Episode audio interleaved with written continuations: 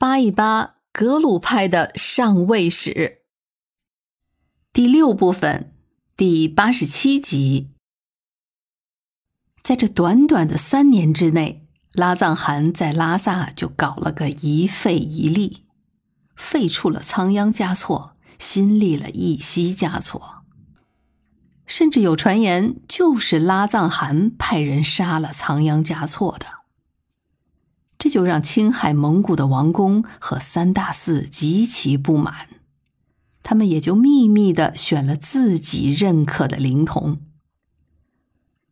因为仓央嘉措有句诗中写道：“洁白的仙鹤，请把双羽借我，不到远处去飞，只到礼堂就回。”于是这就被认定为仓央嘉措要转世在礼堂。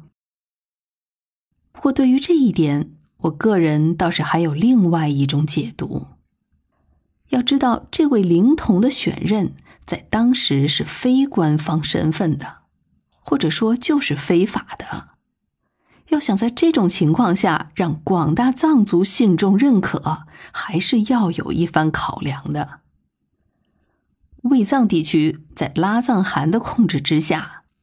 要是在他的眼皮底下另选一个转世灵童，这肯定是不行的。要是再回到蒙古地区去选，恐怕也难以服众。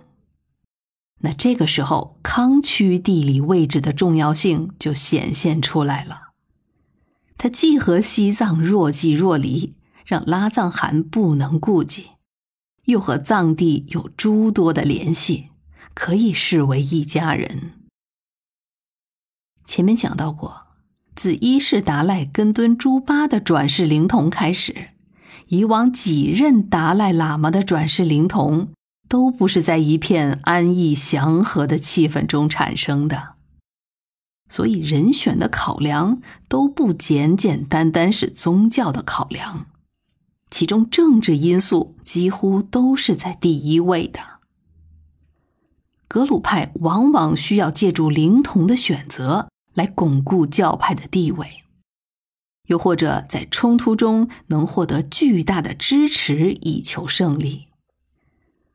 如今西藏的格局，五世达赖创下的政教合一的局面已经不复存在了。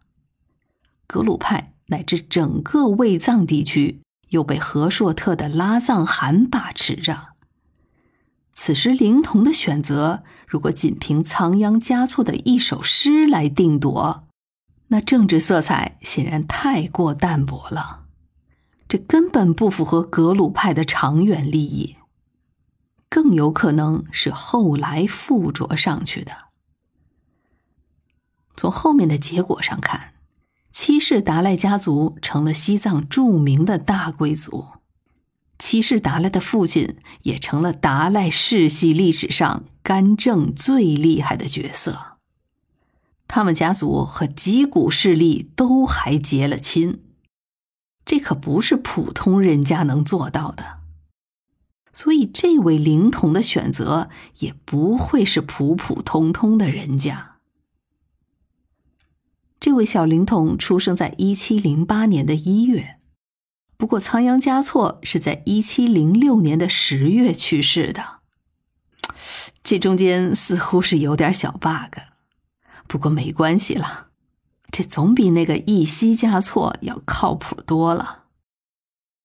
这次的寻访是三大寺组织的，青海和硕特部也派人前来查验了，也都是很认可的。他们还提出要接这位灵童到青海去。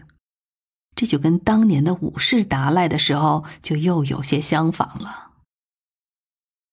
这边拉藏汗自然也没闲着，他当然也会听到风声，于是也派人前来打探。这样灵童的父母就很是担心，于是就带领着小灵童开始了漂流之旅。青海的和硕特部几次上书朝廷。要求册封这个新选出来的小孩子为六世达赖的转世灵童。康熙于是多少也坐不住了，他再次派人前来青海和西藏考察此事，并且还特地的交代要听取武士班禅的主意。一时间，围绕着拉萨的一西嘉措和青海的这位小小的灵童，不仅和硕特部的青海和西藏两派，还有格鲁派前后藏之间，这些关系已经异常敏感。所有这一切都考验着康熙皇帝。本来，康熙皇帝是要求将这位灵童迁至北京的。